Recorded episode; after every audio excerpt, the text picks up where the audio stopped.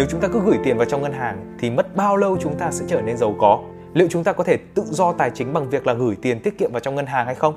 Đây là cái câu hỏi mà mình tự hỏi bản thân mình khi lần đầu tiên mình học về đầu tư và tài chính.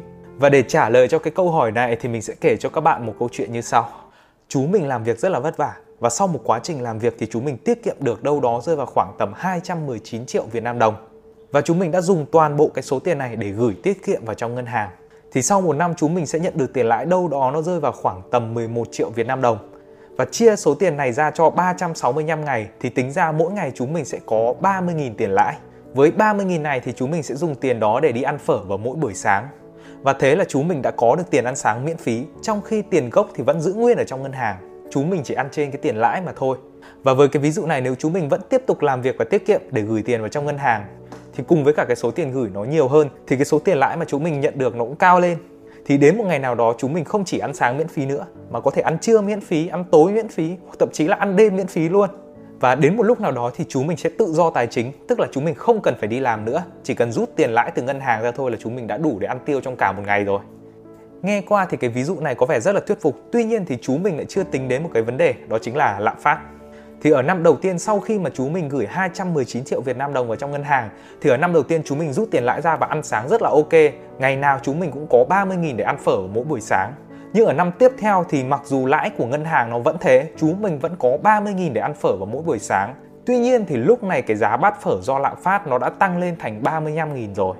Dẫn đến chú mình là không thể ăn phở được nữa mà tìm các cái món ăn nó rẻ hơn, ví dụ như ăn bún nhưng sau một năm nữa thì giá bát bún bây giờ nó cũng tăng lên thành 35.000 rồi Dẫn đến là chúng mình không thể ăn bún được nữa. Thế nên là chúng mình lại chuyển qua ăn xôi, ăn bánh mì, ăn bánh bao. Dần dần thì cái bữa sáng của chúng mình nó càng ngày càng eo hẹp đi Mặc dù cái số tiền lãi của chú ấy vẫn giữ nguyên Vẫn là 30.000 mỗi buổi sáng. Nhưng mà cái giá trị đồng tiền thì nó lại càng ngày càng mất đi Kèm theo đó là giá lương thực thực phẩm thì lại ngày càng tăng cao Dẫn đến là chúng mình không còn bao giờ có thể đủ tiền để ăn phở vào mỗi buổi sáng nữa. Và đó là câu chuyện về bữa sáng miễn phí mình muốn kể cho các bạn. Thế nên là cái số tiền lãi mà các bạn nhận được khi gửi tiền vào trong ngân hàng ấy, nó không phải là cái số tiền miễn phí mà các bạn có thể dùng được. Ngân hàng là một cái kênh giữ tiền tốt, nhưng không phải là một cái kênh đầu tư tốt. Nhiều bạn nghĩ rằng gửi tiền vào trong ngân hàng là một cái kênh đầu tư. Tuy nhiên thì bản thân mình thấy rằng nó không phải là một cái kênh đầu tư, hoặc ít nhất là không phải một kênh đầu tư về lâu, về dài vì nhiều lúc cái lạm phát nó còn cao hơn cả cái lãi suất ngân hàng. Lúc này thì các bạn gửi tiền vào trong ngân hàng dù là nó có lãi suất rất là cao 8% hay là 10% thậm chí là vào năm 2012 nếu mình nhớ không nhầm, thì lãi suất ngân hàng có lúc lên đến 15% Tuy nhiên thì lạm phát lúc đó nó lại cao hơn 15% dẫn đến là những người gửi tiền vào trong ngân hàng, mặc dù là nhận được về một cái số tiền lãi rất là lớn, tuy nhiên thì cái sức mua của cái khoản tiền đó nó lại kém đi. Thế nên là về ngắn hạn từ 1 năm cho đến 2 năm thì các bạn có thể gửi tiền ở trong ngân hàng. Tuy nhiên về lâu về dài thì các bạn vẫn nên tìm hiểu một vài các cái kênh đầu tư khác nữa, chứ không nên quá phụ thuộc vào ngân hàng.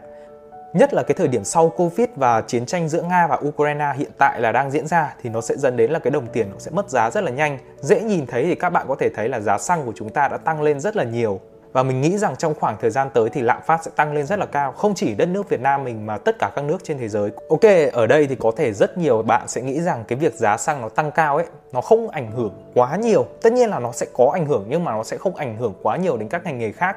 Ví dụ những cái người mà vận chuyển chẳng hạn, thì những người làm nghề vận chuyển hoặc là cần phải đi lại nhiều, hoặc những ngành nghề cần liên quan đến xăng dầu thì sẽ tăng giá và sẽ bị ảnh hưởng. Và những ngành nghề còn lại không liên quan đến xăng dầu thì sẽ không bị làm sao cả. Thì các bạn đã nhầm khi mà giá xăng tăng lên thì dẫn đến cái người vận chuyển hàng sẽ cần phải lấy giá cao hơn để có thể vận chuyển một cái món hàng nào đó.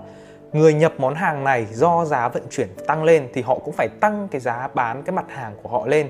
Và lúc này, người mua hàng, ví dụ như mình chẳng hạn, ra mua một cái sản phẩm và thấy giá của nó đắt lên, tức là nó đang ảnh hưởng đến cái cuộc sống của mình thì mặc dù là mình kinh doanh bất kỳ một cái gì ví dụ mình bán điện thoại di động chẳng hạn hoặc là mình bán bánh mì mình bán một cái ngành nghề nó không liên quan gì đến xăng dầu cả Tuy nhiên thì do là giá sản phẩm, lương thực thực phẩm hoặc là những cái mặt hàng mình cần phải tiêu dùng nó tăng lên thì buộc mình phải tăng giá các cái sản phẩm mà mình bán lên mặc dù nó không liên quan trực tiếp gì đến xăng dầu cả. Và lúc này hiển nhiên những cái người mà mua sản phẩm của mình, ví dụ mình bán bánh mì chẳng hạn, mình nâng giá bánh mì từ 2.000 lên 3.000 thì lúc này khi họ mua bánh mì của mình, thì họ cũng sẽ bị ảnh hưởng đến cuộc sống của họ, dẫn đến là họ cũng phải nâng cái giá bán, cái sản phẩm của họ lên.